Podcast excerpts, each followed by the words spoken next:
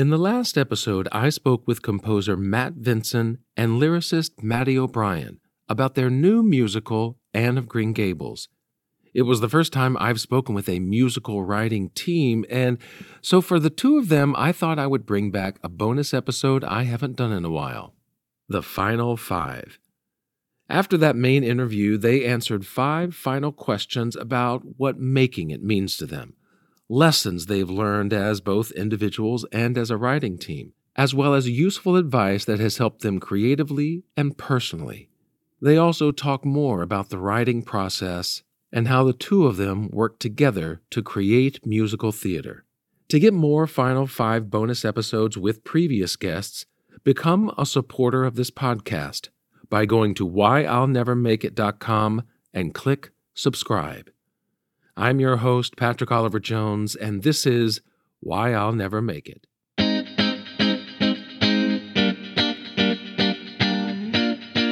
I think that the composer, because you're living with the material for so long, when it finally gets put on the stage, at times, a lot of the opinions that come up and the feedback and well intentioned notes don't always appreciate that time spent.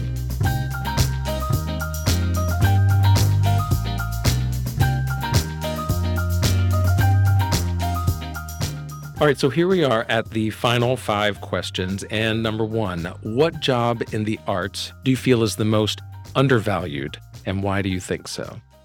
Well, I'll just speak for the team music. I think right now the the um, music assistant, just because we we actually have um, an assistant on uh, this production, uh, Mason Frazier, and he's amazing, and he's doing all the things. He's taking band equipment from one building to the other he's actually keeping all of the any of the, the changes we're making in the piano vocal score he's updating and he's having a separate collaboration with our orchestration team. He's sort of the glue that holds that together. So we do appreciate him. Um, so definitely the unsung hero of this process that was very generous of Matt. I'm going to speak for the writers, for the book writers out there. I think one of the hardest jobs ever is is writing the book to a musical. Maybe that's just because that's what I do and I think it's really hard, but I think that there's more of a mystery if you don't play an instrument and stuff about c- composition and how that comes together and there's more of a, you know, directing is sort of a an ephemeral art and, you know, choreography. There's there's some things that like people just don't think, oh, I don't do that everyone thinks they can write. I've written an email. I've written, uh, you know, I've written a blog post. I, I once wrote for my school newspaper, and and all of those things. And I'm not, I'm not saying anything about those being bad, but everyone feels like, oh, well, if you just cut this line, or if you just add this line, or if you do this, or you do that, that that'll be that'll sort of thing. And a book to a musical is out of anything it's so delicate and it's so about rhythm and heartbeat and getting in and out of songs correctly and it's so technical it's it's not a joy to write a lot of the times it's much more about oh you need to give three more lines here in order to launch this song correctly and the right rhythm and the right and, and not make it feel shoehorned in. It's a real like it's quite a process so i'm taking it book writer Would you say that that is the biggest difference between writing a play and writing a musical? Is that launch pad into the songs? Yeah, you. It's so frustrating because you you create all these dramatic, all this dramatic tension in the book, and then Matt comes in and writes. It gets to write like the, the the the climax of it all, and so you're all I'm doing is like the book writer is just like you know keeping the heartbeat going until he writes the next like big impact moment, and never and if and if uh, you know, a musical. I think it's Harvey Fierstein that says that if uh, a musical is a hit, no one mentions the book, but if it's a flop, everyone blames the book. You know, it's it's, it's just it's that that's always how it is, and that's there's it's the truest thing I've ever heard. There is this concept that a musical can be a big hit if the songs are great, but the book's blah. Totally. But I've I've been in those musicals where the book was stellar, but the music was kind of eh, and it just didn't go anywhere. No, you need that. Well, you come from, uh, from it's called a musical for a reason. You're coming for the music. You know, I, I remember Matt and I actually going to see Stephen Sondheim speak at Avery Fisher Hall, and I remember one of the first things he said was how his book writers were really his saving grace in those things. And I think that's it, it's really true and i find myself going to see shows that i think you know have great scores and stuff like that but i think that the books to a lot of musicals have become much more influenced by television and stuff which is not their fault but i think it's it's just like an aesthetic thing and we have such short attention spans and stuff so that stuff kind of drives me crazy and that's i think one of the things that when matt and i actually started writing this that i was like i wanted really have this book operate the way that I want this book to operate. And we've luckily been able to hold on to that, I think. Well, and Matte's uh, book writing is very musical in itself. There's a heartbeat to it, and one of the things that we're listening to in the the house every day is is what is the rhythm of the audience to that. There actually are moments when you know there actually is applause for the book, and and those applause moments actually function in the same way they function at the end of a song. You know, and so we were actually we were talking about one particular song. We're like, hmm, should it have a button or not? They don't they don't seem to want to clap there, but they want to clap a minute later for the the part in the book that just resonates. So it's all really part of the same journey that the audience is on. So I think it should be received the same way for totally. Well, number two, what does success or making it mean to both of you? And how has that, uh, or has it not, manifested in your own careers?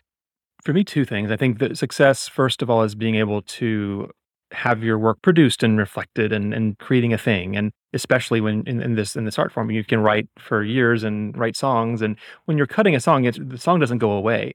But what you're really writing it for is it to be on stage. So that's success on one hand. On a practical level, I've had a, a job for the last number of years um, in a sort of a corporate position, and I'm actually doing this remotely even during this process. And I would just like to be able to have this support me and be able to have it be my full time job. So to me, success will be the day that I can say, okay, you know what, I really am a composer, and that's all I do. So whatever level that is, that that would be success for me. I grew up doing theater, and I never did theater because I thought I was going to make a ton of money doing theater. I had a very practical, like uh, uh, sense of that because I grew up with act, working actors that were full time equity professional regional theater actors that were wonderful and amazing influences. So I had that kind of in check of like, oh, it's uh, this like starry eyed kind of thing. I think success would be able to just like afford to write consistently and do the projects that I want to do and not do the projects I don't want to do. And uh, that's very exciting to me. And then honestly, I always think to myself, "Oh, I'm, I can't do this. It's it's so exhausting. I can't do it anymore. I can't. I, it's I, why why am I doing musical theater? What? Am I? And then there's like a moment, and you'll hear Juliet do a song, and as Anne, or you'll have a moment where a laugh works finally for the first time, and those little successes are not equal to paying my bills, but there are. Uh, it, and not to sound corny, but that's the payoff of a laugh is a payoff of seven years of work Eh, so I am trying in this process, and Matt and I both been trying to enjoy those successes because who knows what tomorrow is. But I know that tonight I got to hear Lonely bring the house down. And that is I need I need to hold on to that because that's that's the fuel for the seven years. Well, number three, what is it that frustrates you most about the business that has changed since you started? I think that the composer, because you're living with the material for so long, when it finally gets put on the stage, at times a lot of the opinions that come up in the feedback and well-intentioned notes don't always appreciate that time spent.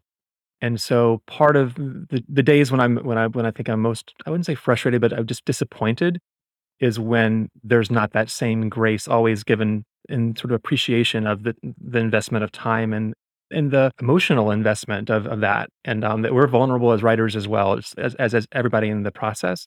Those are the days that i'd like to find a way to fix that and be part of the solution for that and would like for others to to hear that. Mine would be i think it's gotten worse definitely in our lifetime. When i moved to new york you could afford to put something up off broadway and uh, you know it might be a slight production but you could do that but now you know so many of those houses are even uh, completely unaffordable and the rehearsal spaces are leaving. And I mean, for Matt and I, what people forget in that seven years, we don't have investors or we don't have it. This is largely coming out of our pockets. And, and I think that, you know, even when we do a 29 hour reading, we're physically paying every single actor that's there, every single person that's working on that. And that's really hard. And then those readings are under rehearsed and evaluated as if they were people expect them to land every joke and land every song and have it operate. And I think that's really, really frustrating. And if I could advocate for anything, and Goodspeed even has one, they have these writers groups and these writers colonies, which are amazing. And Finger Lakes had the, uh, they have oh, a, the, the pitch, the pitch. They have the pitch at the Finger Lakes, and there's all these these wonderful opportunities. But musicals, they need time to be rehearsed and they need time to be put up in a realized form. And that doesn't mean huge sets and huge costumes and huge lighting. It doesn't mean all of that. But I think uh, when you're caged into these like 29 hour readings and that's all you can do. That's all you can afford to do. And uh, we're getting to Goodspeed right now and we're just getting to the place where people are like, oh, yeah, we want to take this meeting, we want to take that meeting and all of that stuff. And that's really frustrating. And I think in our time in New York, it has gotten worse to try and self produce and make any real headway unless I hate to say it, unless you're independently wealthy or you are able to have access to funds that I think most writers do not. Uh, so I would love to see places rally a bit more and find a way to support writers in the creation of work that also doesn't force us into precarious financial situations, which definitely the way the business works nowadays. It really has put a huge strain on writers financially. Well, I mean, one of the wonderful things about theater is that it can take these chances. It can explore story in a different way. It can present people and situations that we might not see in normal, you know, a way to put ourselves in another person's shoes. And so, so much of that is eh, are these little moments or or small stories that aren't that don't need a big star, that don't need a huge production, and it can be hard to see it without that. The first show we wrote together was a six-person musical, and we wrote that very specifically with those constraints because we were we didn't know how to get you know, we couldn't write and them because we had not built enough of a, a, resume for ourselves and people probably wouldn't have taken a chance on us at that point.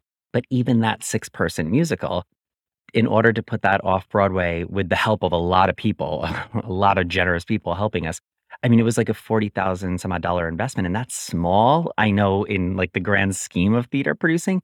But for us to try and do that, that was I mean, it was it was massive, massive, massive sacrifices. Family and friends really helping out, and um, yeah, in the musical work. I love that musical. I hope that musical finds another life. You know, um, but if I was going to say anything that uh, has gotten worse in New York, definitely in that that time period, the logistics and the financial side of of how to create this stuff. So, number four, describe a, a personal lesson that took you a while to learn, or maybe one that you're still working on to this day? I actually am really proud of how we've learned, and I've personally learned to incorporate choices from the actors and from musicians and have that be part of my process. I think when we started out, for me, music was all in my head. And the process was if you're not doing it like it's in my head, then you're not doing it doing it right. And that wasn't the right approach. And it's taken a number of years for me to not only intend to not do that, but also to do that in a healthier, productive way. So that's probably why I keep coming back to that as one of the parts of the process that I value the most, because that's the one that I've had to take the most time to really learn and embrace. For me, I think I'm in still grappling with it, learning to sort of appreciate and live in the moment and not be overrun by anxiety and um, perfectionism and uh, only seeing the faults in, in things because you're you're just in the weeds for so long with it that uh, even just a couple days ago I had friends up and they thought the show was absolutely you know out of this world and and people that I very much trust their opinions and I saw the same performance and I'm thinking, oh, I've got to fix this or I've got to fix that. And and and that's really important that you that I can do that but I also, it's been a struggle to learn how to be able to analytically write down the note and say, that's not perfect and we'll get that tomorrow. That doesn't make today's performance a failure or a, it's actually great. And that's a constant thing to practice. I think that's something that actors go through as well because we have that that bad audition. We have that that that one show that just wasn't what we wanted it to be. You know, we messed up your music or we or we forgot some dialogue. Totally. Whatever you know we have those bad days you know so we're down ourselves. But then as soon as someone a friend or we're talking and say oh what are you up to? While i'm in the show. I'm doing that. You are doing what? Oh my gosh that's amazing. That's a, and as soon as we describe what we do to other people that may not be in the business it gives us another way to look at like oh this is kind of cool what i'm doing so yeah, it, totally it, perspective means everything perspective is everything what would you say you have learned the most about your writing of this musical from the various actors who have been a part of the Finger Lakes as well as now here in Goodspeed. What have you learned most through both of those processes? I think that what I've probably learned the most from the process is I think collaboration is always difficult and it's always a challenge and you're everyone's exposing themselves and every in order to work in this art form you're sort of digging up your own stuff and you're combining with other stuff and things work and then they don't work and it can it can be exciting process it can also be a really draining process traumatic process at times like there's just that's how it goes and i think that at least for me one of the things that i'm most proud of uh, in our time at goodspeed is learning to be a better collaborator in the sense that i i feel like i both with actors and and directors and producers and everything being able to say this is what I need. These are the boundaries that I need. This is what I need to do my best work. This is what I, I want to empower you to do your best work. So being able to take feedback from people and saying uh, that you're overloading me or you're it, just having being better at conversing with people. I, I said at the beginning of the process to Matt, we need to embrace that things are gonna we're gonna have to give people time and grace in this process. We know it so well. We can't be impatient. We've got to like let people grow into this stuff. And I think the Finger Lakes was a really fast production, and everyone was sort of we hit that stage with I don't know it was what twelve days of rehearsal or before it, tech, yeah yeah it was yeah. really fast, and this one's been nice because I do think we've been able to pace ourselves better, and we've been able to communicate better with actors and directors and everyone, and and have them communicate with us that I'm I'm I'm overloaded. I'm I'm I'm I'm feeling vulnerable. I'm feeling shaky and and being able to say that's not the end of the world. That's not something to panic about. How can we both move forward in a healthy way and get what we need from it? Yeah, and, and I think we also we have a broader support system for the Goodspeed production just because we have the time, we have the resources, we have uh, you know even more directors and assistants and associates. And so the process for me has been I think in the Finger Lakes, it was such a, you know, it was an urgent opportunity to have the show done. We, we didn't know if we could have it produced. And so that first step was such an important thing. But I remember us having to go between rooms and I'd be behind a piano in certain rooms and Matte would be, you know, catching up on another room and, and just being able to turn over the process to the, the directing team this time and be able to sit back and receive that information from the actors that, you know, in the room every day, just, just being a, in a different capacity has been so wonderful to me. And, and then of course, over the past um, week or so being able to see it in front of an audience and then every day you know there's, there's small things that you can learn through that part of the process as well. All right well number five what is the most useful advice that you've received and how have you applied it to your own life or career? This is a very practical and recent piece of advice but one of our producers actually said that in writing a musical, one of the things that you'll have to learn is how you can receive all of the feedback and have the ability to keep yourself true to your vision to decide which parts of that feedback, even as true as they may be, should be actually implemented. And that's something that's a daily exercise at this point because we have to make sure. And you have so many stories of, of shows that take a wrong turn and, and don't land as they re- maybe once did in a previous incarnation because those decisions were not made in a thoughtful way. And so it's really just been about, in a genuine way, receiving the feedback, thinking through it methodically, but then to be able to have that compass to know what the right decision is. And so that's a daily piece of advice that I'm exercising. Eh, I guess mine would be less specific about the theater, though I think it, it, it's something that I've really been trying to practice. sounds so crazy. I, I think about like soap and coffee and things like that and the things I can control in my daily routine. Cause I do feel like in this sort of career, there's so many things that are out of our control and, and in life in general. I don't want to make it out to just be theater, but I struggle with like I can't control how someone's going to deliver a line or if they're going to get this right or that right. And a thing I can't control how the show is going to be received. But what I have been really trying to do is like pick the right soap in the morning, something that I love the smell of and that I can control. You know, get there's no excuse to make a bad cup of coffee. Like you should always drink good coffee at home because like I can control those things. And it sounds so silly, but I know the second I walk out of my door and out of my living situation, and even when I was when we were negotiating with Goodspeed, I was really it was really important to me to have a certain living situation that I could control because I know that it's the second that I walk out of this situation, I can't control a lot of things. And for my own mental health, I need to like make the things in my life that I can control really enjoyable and wonderful and just practical things that sound so silly when I say it out loud, but taking a shower with great smelling soap and t- having a great cup of coffee and eating the right like I, I think that self care thing is overused and stuff, but I do think it really has the biggest impact on my day to day life because it allows space when I walk out of the door for things that I just have to, you know, kind of have deal with on the fly. And that's been the most helpful for me. Well, it's a matter of making your life the one that you actually have your own. Yes. Things that mm-hmm. you want, just the things that you do, you know, that you want to work on day to day. If that's the way that you want it, then that that's the only life that you can really have for yourself. All the other stuff you can't do anything about. Totally. Absolutely. And I and I think that the more that I've invested in in those little practical things that make my morning routine a little nicer, by the time I arrive at the theater or, or where I, whatever I'm doing that day, I feel like I tend to hit the place in a better state of mind that I cannot be defensive or anxiety ridden or, you know, and it really has made a, a very big difference. I'm not always good at it. I know I don't always succeed, but it, it does make a difference when I do. It's something we're all working on. Yeah, for sure. Work in progress. Well, thank you so much for joining me. It's been a joy to uh, to share this time with both of you. It's Thanks, been Patrick. great. Thank you.